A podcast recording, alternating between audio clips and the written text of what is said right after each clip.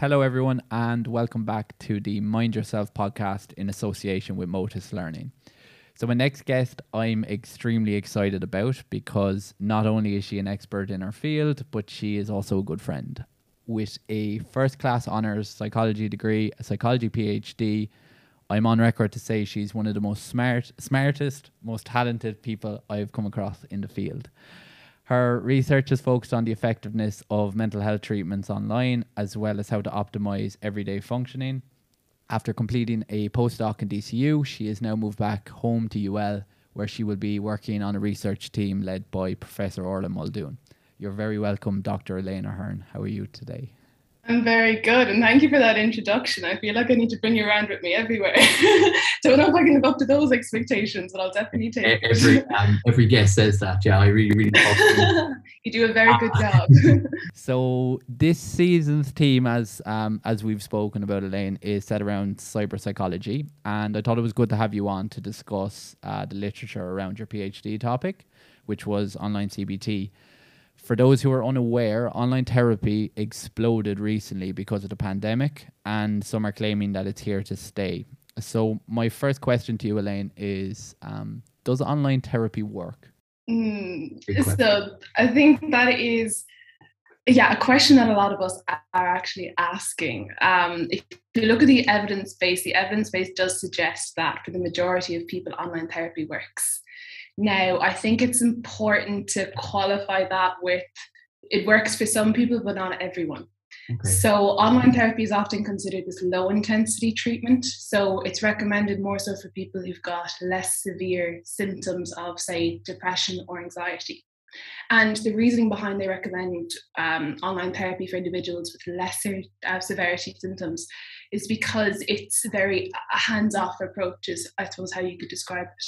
Yeah. So you obviously have the, uh, it's known as self directed or undirected. Um, and that's where the individual themselves goes through the material, so the cognitive behavioral therapy material, and kind of this idea of, you know, our thoughts affect our behaviors and our mood and so on. Okay, so I think that um, form of online therapy is successful, but not for everyone. So, because I know, because generally CBT is fairly hands on, it's expected, like even if it was in person, it's expected that the client goes home and works on it through homework or whatever. So, are you kind of saying, is it specifically CBT or have you looked at other forms of therapy? So, I suppose the largest evidence based is CBT. Um, so, the way that it's worked is because with sort of the, the first technology on the scene, how we worked with putting, I suppose, the technology in with clinical therapy is actually using the technology as a means to improve access to therapies that other people might necessarily have access wow. to. So obviously the problems with long waiting lists, um, cost, and, and so on as well. So technology has been applied to the already established programs, but CBT would definitely be the largest evidence base. Now you can also have um, interpersonal therapy as well. There's some evidence there, but I don't at a stage where you could recommend it as an implementation service um, on national and international um, mm. levels. Internet CBT has actually been rolled out. But most of the internet CBT that's been rolled out, I even know in Ireland it was announced this week that um, online therapy and counselling will be available to people. But that sort of therapy, um, for the most part, can be self-directed, but there's also an idea that you're working alongside a therapist. That would be known as directed or the guided CBT. And that tends to be more effective. So that the and what I mean by more effective is that when you're looking at symptoms, the symptoms induce after say eight weeks or 12 weeks of the standard therapy length. But again, for everyone. so I think it's important that when we're talking about online therapy that we're not saying that one is better than the other. Online therapy should replace um, in person or face to face therapy.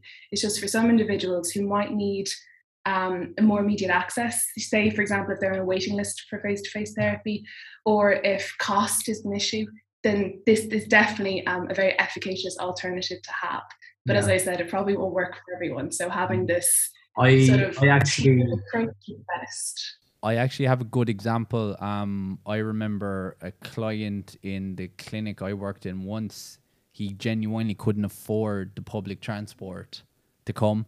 And that's something that I think people often forget that it's kind of you know, it's it's actually a privilege that you can uh, go to attend therapy.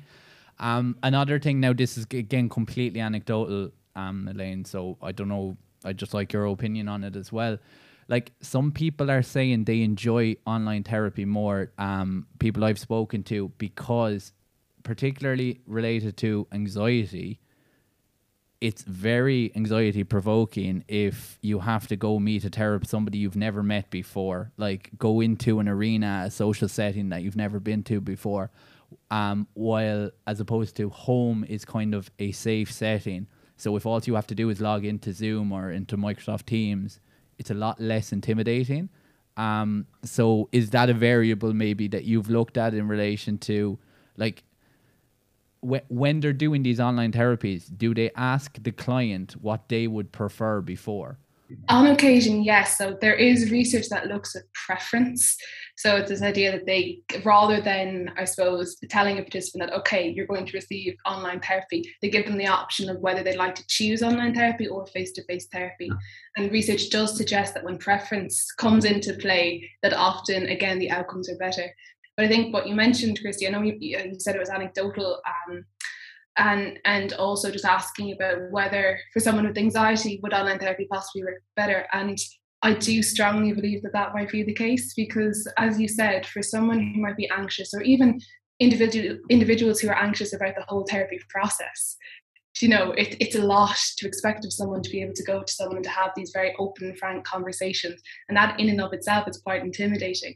So even if it's just as a stepping stone towards possibly going towards face-to-face therapy, is a lot of benefit for online therapy mm. because it's kind of dipping your toe in the water in terms of okay i'm learning these different principles. I'm learning that you know, my thoughts affect my mood or my behaviors are affecting my mood.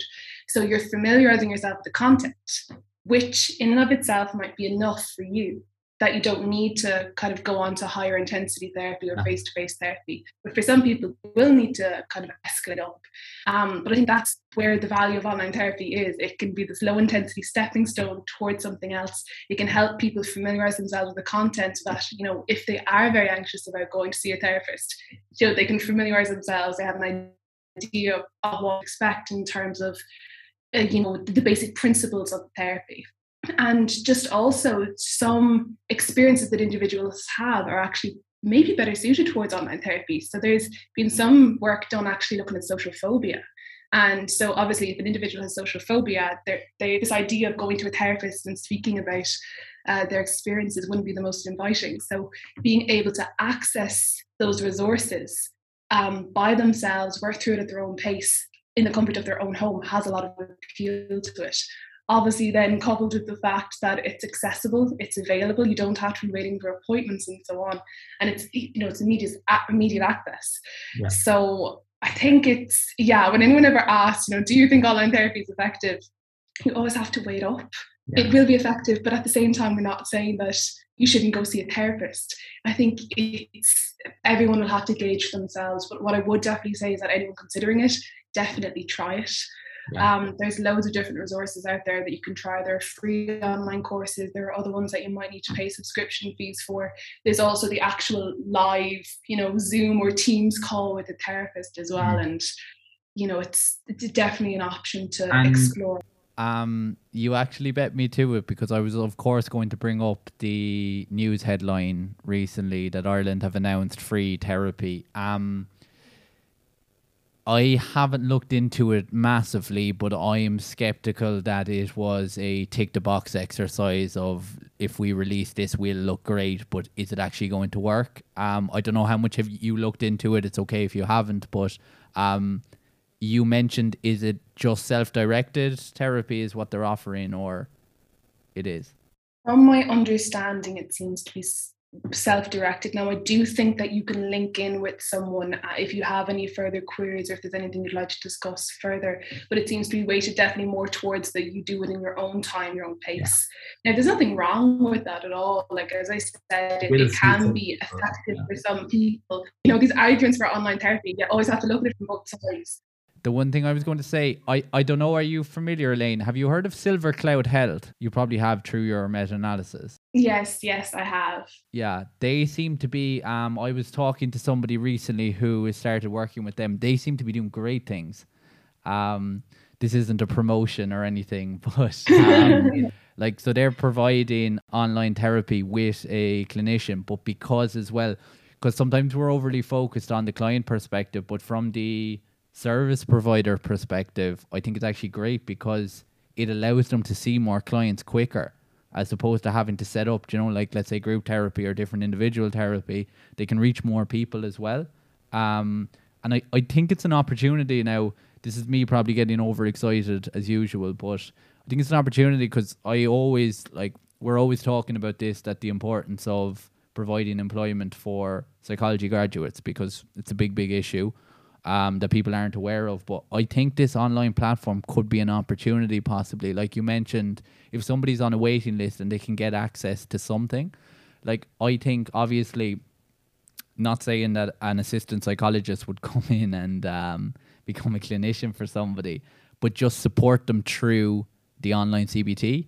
I think that's a great possibility, but it's just the government and the higher powers need to kind of get their shit together yeah no i completely i completely agree with you. So it's interesting that you mentioned about the aps the assistant psychologists, because I, I do believe that there was I, I think it might have been called mindwise. Now i mightn't um, be completely correct in the name but the hse had rolled out a program in ireland where they were looking at online therapy. They did a bit of research collected data on it and as far as i know it was assistant psychologists that were delivering the intervention um, now, I don't actually know the data from it, but what I know from other research is that when assistant psychologists tend to deliver the interventions or just a kind of um, a healthcare provider that's not uh, clinically trained, so that might be, um, for example, a health coach um, when they deliver the co- online cognitive behavioral therapy, it doesn't seem to be as effective as when the individual actually works with clinicians or a clinical psychologist, for example.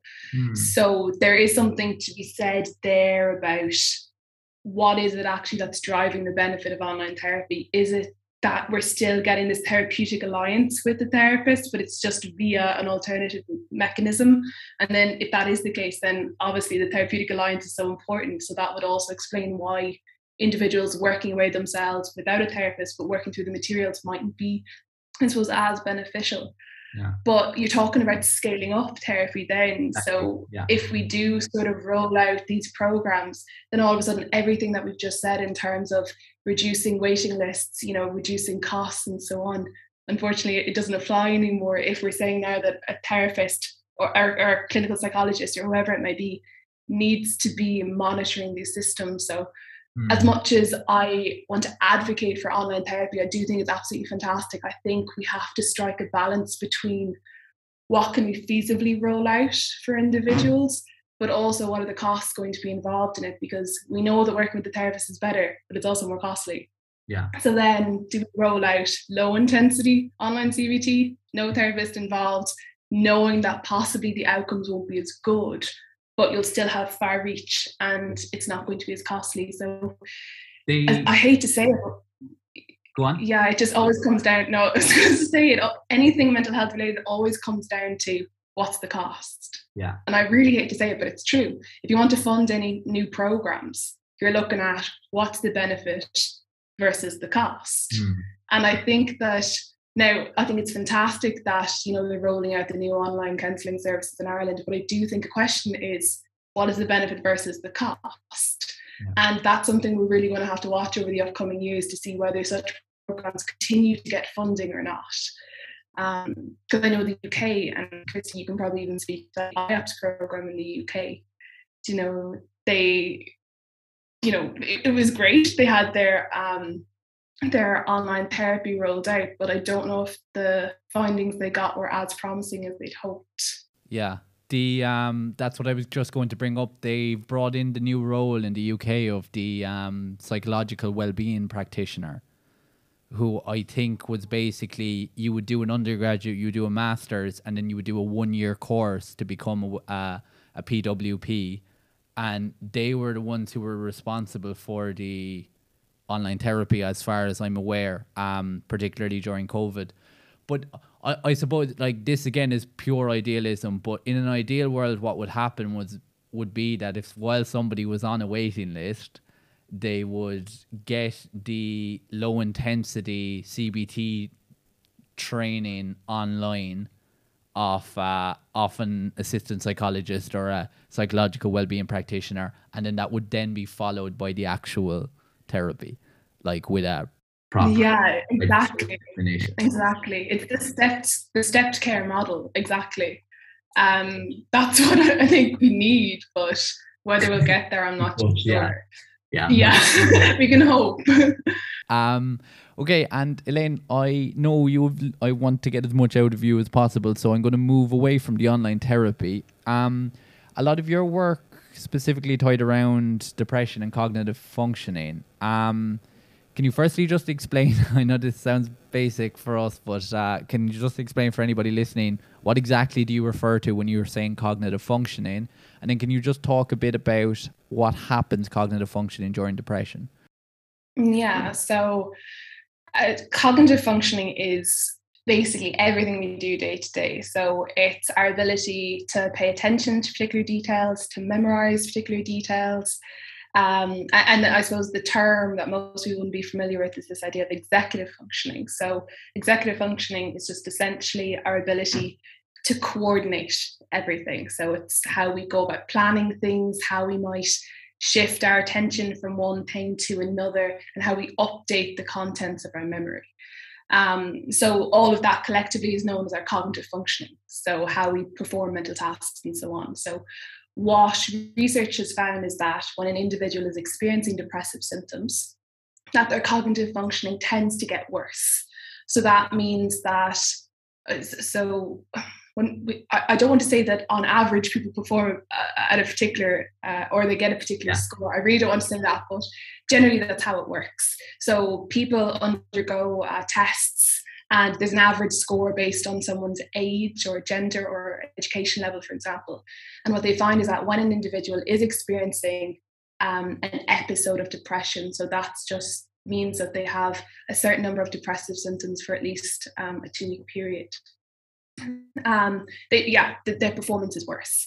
And what they find then is that collectively, after numerous episodes of depression, performance seems to have a, a, well, a scarring effect. So that with every episode of depression, performance seems to be getting a little bit worse on certain cognitive functions. And then, as well, what the research suggests is that even though a person recovers from the depressive symptoms, their cognitive functioning doesn't recover at the same rate. So, what that means is that even though mood symptoms return to normal, so you no longer have the depressive symptoms, you still have a lingering um, worsening of cognitive performance, which might alleviate with time, but it's just not alleviating as quickly as we'd want it to, and definitely not in parallel with the mood symptoms. Mm. So that's what a lot of my research is looking at. It's trying to figure out why is it that you know, we know depression to be a mood disorder. So a lot of the treatments just focus on mood. So cognitive behavioral therapy, for example, if you're if anyone says that cognitive behavioral therapy is effective, they're talking about because it um, alleviates mood symptoms yeah. using various different scales for mood. So, for example, the Beck Depression Inventory. Um, but that isn't all that depression is. We know that depression has large bearing on you know our cognitive functions which is my area of interest but also for example um, on functional outcomes. So individuals um, at work. So individuals who have um, depressive symptoms find it harder to engage in work because um, you know there's a lot of demands on you cognitively day on day. So what we're finding is that possibly the cognitive functions during depression account for those other um, poor outcomes that we're seeing. So the poor engagement with work, um, uh, poor productivity outcomes, and so on. So um, my research hopes to basically figure out what is happening in terms of cognition during depression, and possibly if we can treat the cognition alongside um, the mood symptoms, maybe outcomes overall then would be better. Um, and then I suppose my research also has a cost effectiveness interest in it. So when I'm talking about cost effectiveness, it's um, alleviating the cost of illness, um, not only for the individual but also for society. So, lost work placement is a huge financial cost for society and resulting from depression. So, that's um, kind of where my research sits. I have about 10 questions. Okay. Shoot, go on. First one, just to cancel out, it's an obvious one, but I think it's also always important to ask. There's no chance that the cognitive, the decline in cognitive functioning precedes the depression. The, the depression definitely comes first. Has that been looked at? So, no, that's a good question because we can't figure that out. There's no conclusive evidence yet. So, there is um, a suggestion that the poor cognitive functioning does precede depression. So essentially, it's a vulnerability factor for it. Right. Um, but again, we can't say that with any degree of conclusiveness because we haven't got the research to actually support that yet. But I do believe that it kind of works both ways that depression causes or contributes to the cognitive, the poor cognitive performance, but also for some individuals, the poor cognitive performance is a vulnerability which might contribute to the onset of depression. But mm. it's you're trying to say what came first, the chicken or the egg. Yeah. And we're not quite there in research yet to say with any degree of confidence. That's interesting from a researcher perspective because then that brings up is there a common area in the brain that basically when there when that declines it leads to depressive symptoms and cognitive function it's uh, declines simultaneously um, which I'll come to in a sec because I know you ha- also have probably thought about that um, the probably the most scariest part of that research that you mentioned was that even when the depressive symptoms improve, there's still not an improvement in the cognitive um, side of things. So your cost effectiveness is basically is it trying to show that it's far better from a societal perspective if somebody doesn't get depression at all. Is that kind of what you're looking at then? Like a preventative method's better. Oh, yes, definitely. Prevention is better. I think for prevention, we need to have a fairly good idea of what the vulnerability factors are. Um, only then can we really intervene at such an early stage to stop onset. Again, I just don't think we're there research wise yet. So, a lot of the research is actually on intervention post when an individual um, has started experiencing depression. So, ideally, yeah, we get to a stage where it's prevention. Um, is it is the research there anywhere internationally? Like, has there been studies done in other countries? Yeah, so we do know that there are a couple of vulnerability factors. So stress is definitely a vulnerability factor. And actually, what you mentioned, um, I was so strong on the fact that I said that, you know, research anyway seems to show that cognitive functions don't go back to the, the original levels after an episode of depression. But I suppose the vulnerability factor then is that individuals have different patterns of activity, um, brain activity. Um, and they look at actually the first degree relatives of individuals who have severe depression. And they find then that the brain activity patterns or the structure of the brain actually slightly differs from other individuals who have no family history of depression.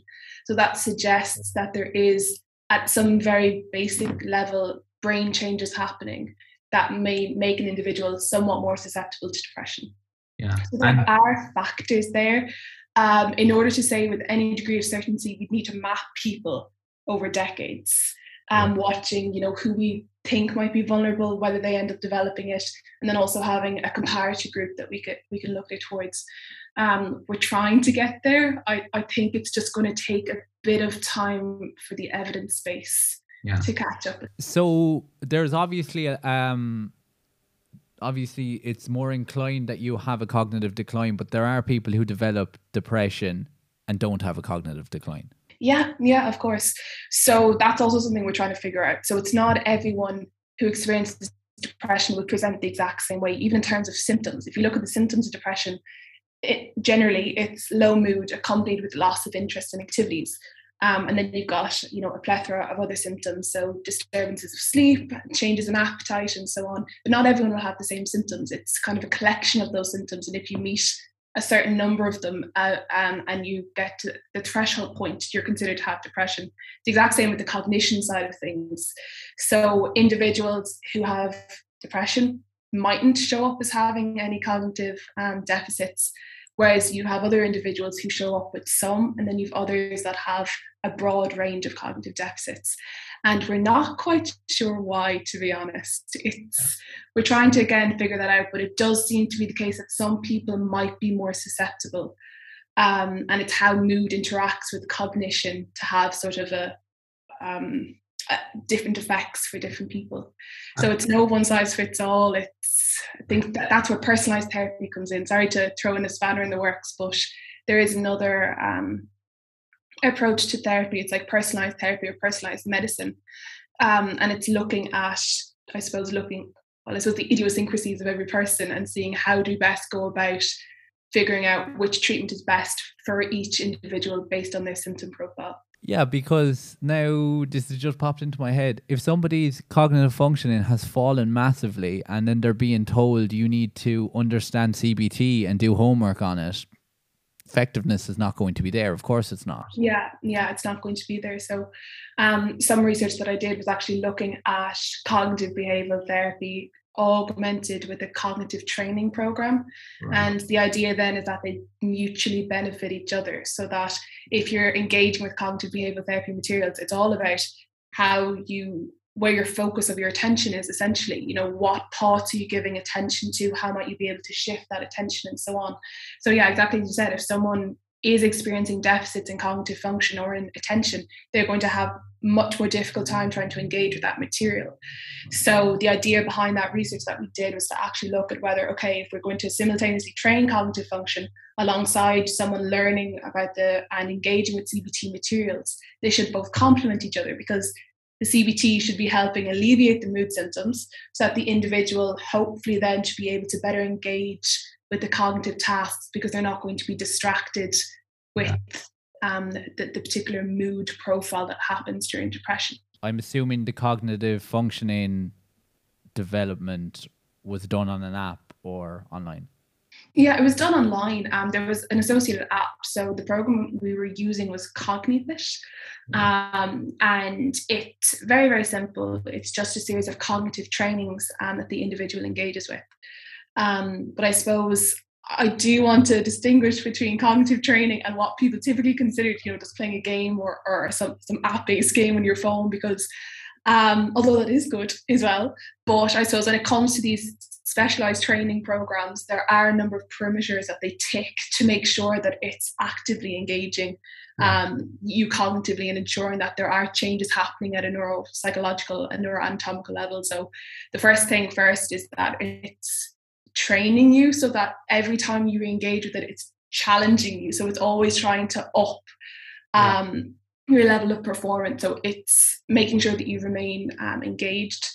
Um, and then it flexibly adapts to you as well. So, um, and also the sorts of strategies that you be engaging with on those sort of training programs are specifically adapt or um, they're specifically developed, I suppose, with an evidence base so that it knows that it's engaging the particular parts of the brain that have shown to be, mm. um, I suppose, underperforming during depression. It, Elayne, I don't know. Do you remember when we were younger? Um, I didn't know this until I learned about it in my masters. Um, the brain training craze of uh, there was a Japanese I think he could have been a researcher or he was maybe a clinician.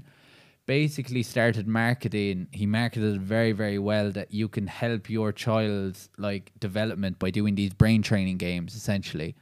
And he made he made millions, and then basically just went off the face of the earth because the research was showing it doesn't do anything. Yeah, yeah. Oh gosh, that's if anyone working in uh, cognitive training or cognitive remediation is another terminology for it, but that's a little bit more specialized. Anyone working in that domain always is prepared for backlash because of you know absolute instances like that that you described. It's like, is it actually having any benefit, or is it just we're just completely commercializing something now and telling people that it'll help them? And I think that's where we kind of get into a tricky area between what are the benefits of technology for mental health treatment and so on, because it's with technology makes everything so accessible and available, but there's also possibly money to be made from it as well if you sell it in a particular way. Your study is kind of different though in regards to like you're not like that original i think it was early 2000s that original like marketing ploy was directed towards everyone but yours is far more specialized. It's specifically focusing on people who have depression who are low who have lower cognitive ability. So it's based backed up by theory you know so i would say it's far more legit anyway. Thank you christy. Yeah, um, yeah no, in, in fairness it, in fairness though the the research base for cognitive training and cognitive remediation is really promising particularly when you're looking at um, i suppose psychopathologies or sort of mental um, uh, disorders so for example if you're looking at schizophrenia bipolar disorder uh, major depressive disorder as well there is a lot of benefit to cognitive training because those three um, disorders that I would have just mentioned, they're very similar in that they all show cognitive deficits, just to various severity. Um, but cognitive remediation or those training programs have shown to be really effective. And there's a lot of really, really interesting work going on at the moment in Canada. And they're looking at this sort of cognitive training just as a basic um, a task that the uh, individuals engage with, but then they're supplementing it with um, working with a therapist and trying to support um, better um, re-engagement for employment. And they found really, really promising results there for um, individuals with schizophrenia. So if I suppose it's sort of this idea of a layering that we're not just saying that, oh yeah, go out and play, you know, these brain games, these cognitive trainings, they'll be a benefit for you. But it's actually looking at how that can augment other treatments or programs that are there. Now there is benefit obviously in and of themselves, but if you think about how can this complement cognitive behavioral therapy, how can this complement Yeah. um, employment supported programs, that's where a lot of the benefits actually coming from. So I think that's possibly where technology is being brilliant right now because technology allows you to marry two very different treatment approaches and see what the outcomes are. And that traditionally wouldn't have been possible if we were still back in the modalities of face to face therapies because it would have been too difficult to coordinate all of that or to allow participants access or patients access to all of that as well. um this could be outside your scope now but out of interest um has sleep been looked at between the two of them? Because that's a massive correlate between like it's a very common insomnia or uh, sleep problems are very common uh, for people who are depressed. And then also if you don't get enough sleep even day-to-day functioning your cognitive functioning is gen- generally terrible. Yeah, yeah, no, th- there has been research there as well, um, looking at both of them, and some research does suggest that it sleep and poor sleep during depression might actually account for um, the, these poor cognitive functions that we're seeing. In some cases, again, not in all cases. So, actually, other research suggests that there's just um, a change in the level of the brain um, during a, an experience of depression that it you know in layman's terms results in a rewiring or different activity patterns. And because of the different um, functionings that are happening at the brain at the time that then manifests as changes in your attention changes in your memory ability changes in your executive functioning ability. Um, it's just whether it's at the very i suppose root level if it's a biological change that's happening in the brain or whether it's explained by another behavioral symptom such as poor sleep Yeah. we don't quite know yet but all we know is that they all seem to be associated together probably you know impacting each other as well um, it's so it is it's very it's very complex and it's, it's so hard to say that exactly that one thing causes the other but they definitely are all associated with each other yeah Everyone we have on it, the conversation always just ends with it's very complicated. you know, we're also covering our own selves with that Yeah. but but it is actually true. It is though. Um, and then I want to move. So I know you've briefly mentioned it there when you were speaking about it, but um, so you're working more, or you were working more on the neuro side of things. Um, is there anything that you haven't mentioned about the neuro side, um, or have you mentioned it all of depression? Um, it, I suppose I've spoken to um, most of it. I suppose the other um, area of my research is just trying to figure out what is actually the best thing to do when it comes to mental health treatment. So, how I ended up in the online uh, mental health treatment space was because of basically the abundance of opportunity that online platforms offer. So, as I would have mentioned before, it's this idea that you can combine treatments to have a novel treatment strategy and you can actually mm. test that in research to see the benefits of it. And because my interests lie in both mental health and I suppose the neuropsychological cognitive functioning side of things, it's ideal for me because that's how I can, I suppose, marry or combine two treatment approaches and see the benefits of them. Mm. And overall, um, I think my research efforts very much align um, towards an overall goal to try and figure out, you know, what yeah, what is the best treatment? Because what we know for certain is that traditional therapy formats, everything that we know about psychology and therapy when it comes to depression tends to be cognitive behavioral therapy for the most part. That's the gold standard treatment.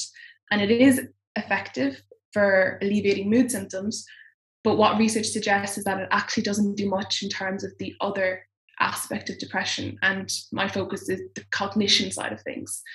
So if treatment approaches that are made available for everyone aren't actually treating the complexity of what we know depression to be, then what is the point of only treating a particular side of it and then saying, yep, you're perfect, thumbs up, you're recovered, when the individual still experiences a lot of difficulties day to day their attention, their cognitive functioning, and so on mightn't be back, back to the normal levels. They're then having knock-on effects in terms of their engagement with work and social interactions, you know, home management and so on. So really, I think where researchers are at the moment is trying to strive for this idea of not a mood recovery, but it's a functional recovery. And I suppose this idea of functional recovery is much more inclusive than just mood. We're looking at everything. We want to make sure that individuals do actually feel like they're recovering and they're returning back to their um, original levels before the experience of depression. And mm. that's go on, go on. Oh no, and I was just saying that's where I think we all should be aiming to be, whether it's researchers, clinicians, you know, service providers. It's we're gone beyond mood. You know, we know that there's more to depression. And like the exact same can be said for, you know, anxiety, bipolar schizophrenia, and so on. It's think for so long we viewed these um, mental health conditions in one particular, I suppose, you know, tunnel vision almost. Um, and now we're broadening that a little bit more, and that's what's offering the opportunity in terms of different treatment approaches. And that's also why technology is so important because it's allowing us an opportunity to see how we can, you know, develop, implement, roll out, test these different treatment strategies as well, which um, overall it's going to benefit mental health. Two questions, Elayne. First one, um, they're actually kind of related. The first one, do you think this is common knowledge? Um, not among the research world, but among the clinician world. Do you think clinicians are still overly focused on mood, or are they aware of this kind of overall functioning approach? Mm, I think it depends the clinician you speak to. general, though. Yeah, to I'll, I'll, honest, I'll start. Sorry, I'll start to lane internationally first, and then go nationally in Ireland. Um, mm, I think most people still are stuck in the traditional viewpoint that depression is a mood disorder. It is now. I'm not saying that it's not. I just think it's a mood and da da da da da you know other symptom profiles as well. And if we just look at mood and if we really fixate on the mood side of things we're only you know backing ourselves into a corner limiting the possibility for treatment options. And i think you know as with anything we sometimes fall into patterns and routine. And i think we're in a little bit of a routine at the moment when it comes to how to treat depression and associated mental health conditions. And as i said the psychological approach has very much been dominated by cbt um, for the last few decades. And I, yeah, I don't think clinicians are necessarily at a stage to explore other treatment opportunities because the research isn't there and the evidence base isn't yet there to give other recommendations for treatment. Mm. And because of that, you know, many clinicians might look past the fact that, okay, depression is a mood disorder, we'll treat it that way. I think we're not quite there with the research to actually have those really engaged conversations with clinicians to say, no, no, think of these other options. Um, I do think there's a, probably an awareness, though, that there are other aspects of mood. It's just not being considered in terms of treatment plans. Yeah, because there is kind of, you know, there there is this kind of we need to move away from like the diagnostic manual like we need to move away from diagnoses and this seems to be kind of like a vehicle to do that. Like it's an opportunity to kind of just focus more on symptoms overall functioning rather than just this is depression for example um, which is interesting. Um, i know your research has specifically focused on depression but is there have you looked at it all? Is there any relationship between cognitive functioning and anxiety? Yeah so there is. Some um i suppose cognitive deficits wouldn't be observed to as much of a degree in anxiety but when you compare for example depression bipolar disorder and schizophrenia the cognitive deficits are much more severe in bipolar disorder and schizophrenia but that's because of the um, does the different symptom profiles, the psychosis, for example, as well, when it comes to schizophrenia. But in general, there does seem to be cognition, and there was a really interesting paper published last year, actually, and it referred to it as the C factor, and it's a C standing for cognition, and it's this idea that mental disorders, for example, anxiety, depression, bipolar, and schizophrenia, are actually all explained by the C factor, which is cognition, and there's altered cognition happening in all of them. It's just to various different degrees. Now, with depression, the altered cognition tends to be mood related, whereas in anxiety, um, the altered cognition tends to be more so about risk assessment. And I suppose obviously the anxiety and the evaluation associated with that as well. So uh, you'd find probably um, deficits in attention predominantly in anxiety because it's where we put our attention and focus, particularly when you're assessing risk. Um, and and it wouldn't be as diverse or as broad I suppose, cognitive deficits as we'd see in the likes of, say, depression, bipolar, or schizophrenia, just because the symptom profiles tend to be more severe um, than just generalized anxiety, for example. But definitely there is some linkage happening between all of them in terms of cognitive functions, cognitive symptoms, uh, you know, many different terms there, the C factor. Um, but yeah, it does all seem to be linked and um, I'm being completely selfish here because this is what I'm interested in. It might not be our listeners, but um, cognition. A part of cognition is emotion regulation. So I'm. This is extremely simplistic, but cognition is generally the prefrontal cortex. I'm fair enough in saying that. Yeah. Yeah. Yeah. Um, for, for yeah. So for anything decision making related, um, it would be the prefrontal cortex. Now there would be other areas involved. That's interesting then, because if your cognition goes down, then your ability to regulate emotions goes down, which then is like a a cycle, a negative cycle of basically if your cognition's gone down, you can't regulate your emotions. If you can't regulate your emotions, the emotions are only going to get worse, the negative ones. Um, all right. Sorry, I'm in deep thought here. no, no, no, you're right. It's um yeah, so the prefrontal cortex is, I suppose, a very important part of the brain because it is everything that you said. It's the emotion regulation, it's the decision making, mm. and they do go hand in hand. So there's actually you're probably interested in, in Christy, but it's the cognitive control network. Have you come yeah. across that?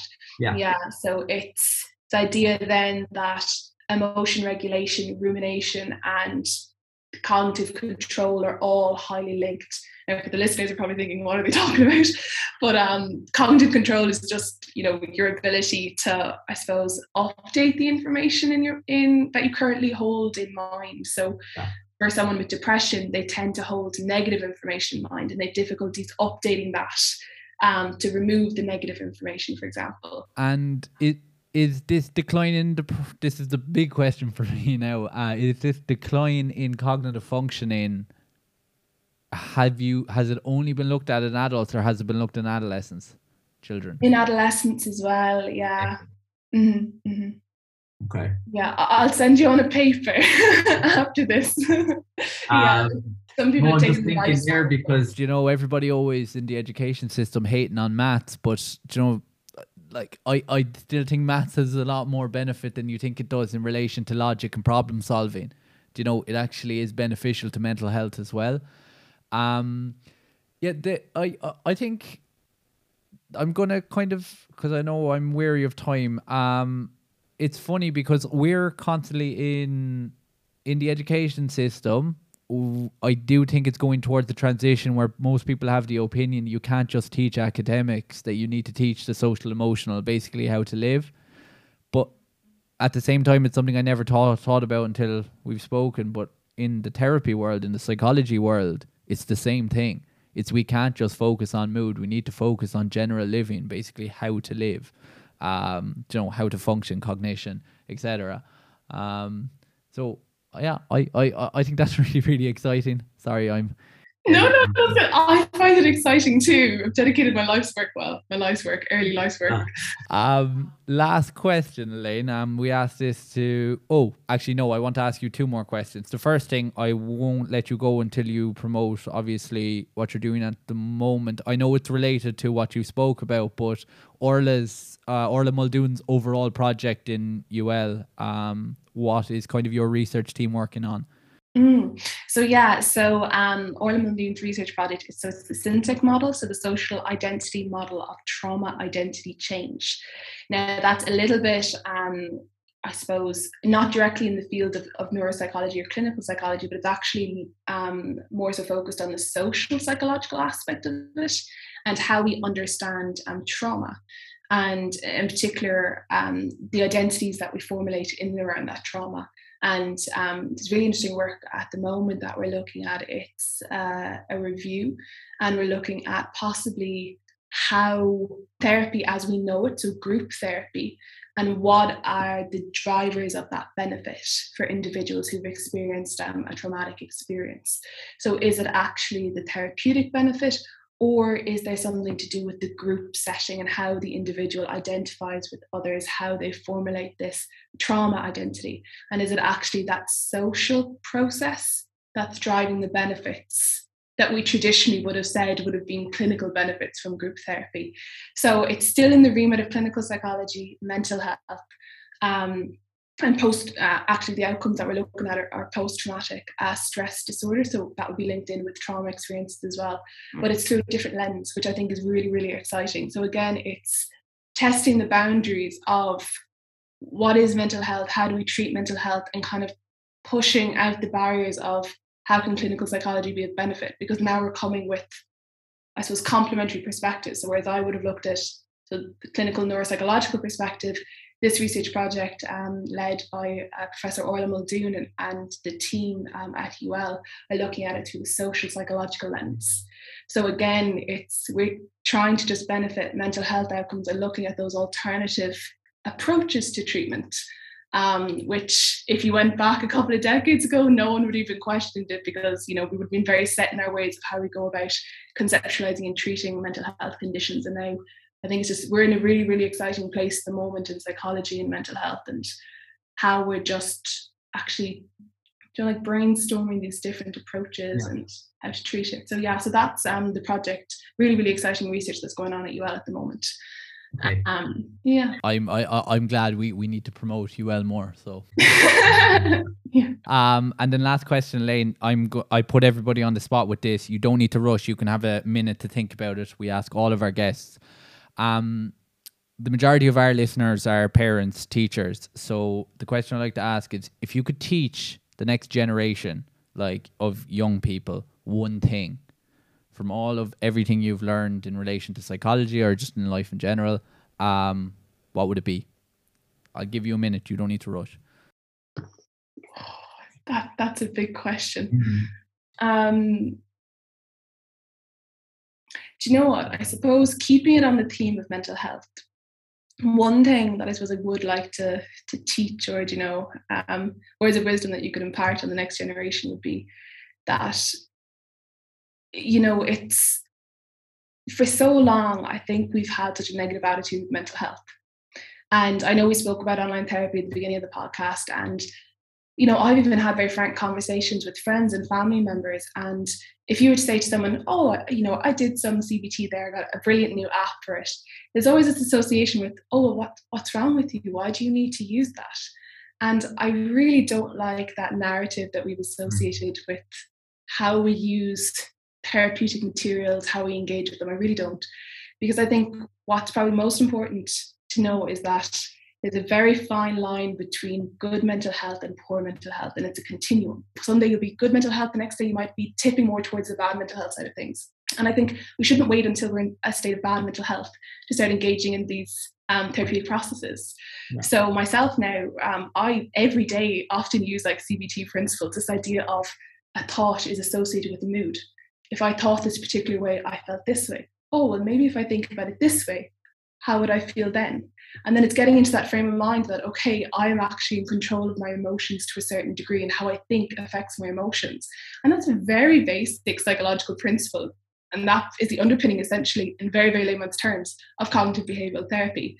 And I would love to see the next generation have that appreciation for, you know, mental health. It, it doesn't need to be poor mental health or bad mental health that we're engaging in these therapeutic processes for as I said, it's very, very simple. A thought leads to a, particular mood.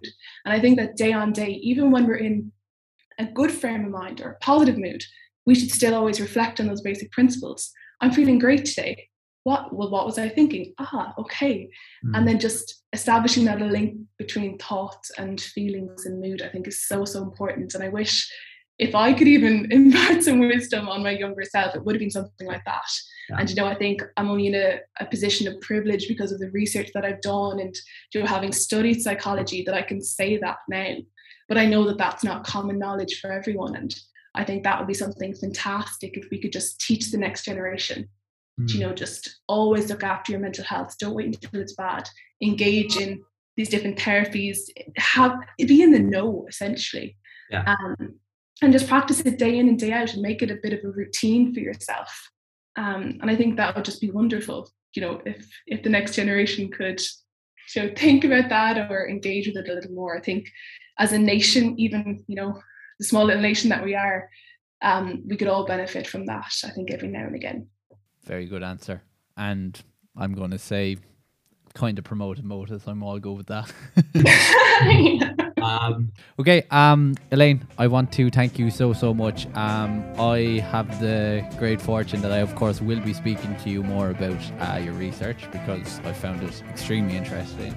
Um, we might have you on again, depending on if people were happy with it, um, because I know you have loads more to talk about. So, um, thank you so much again. Oh, thanks for having me. No, I, I really enjoyed it.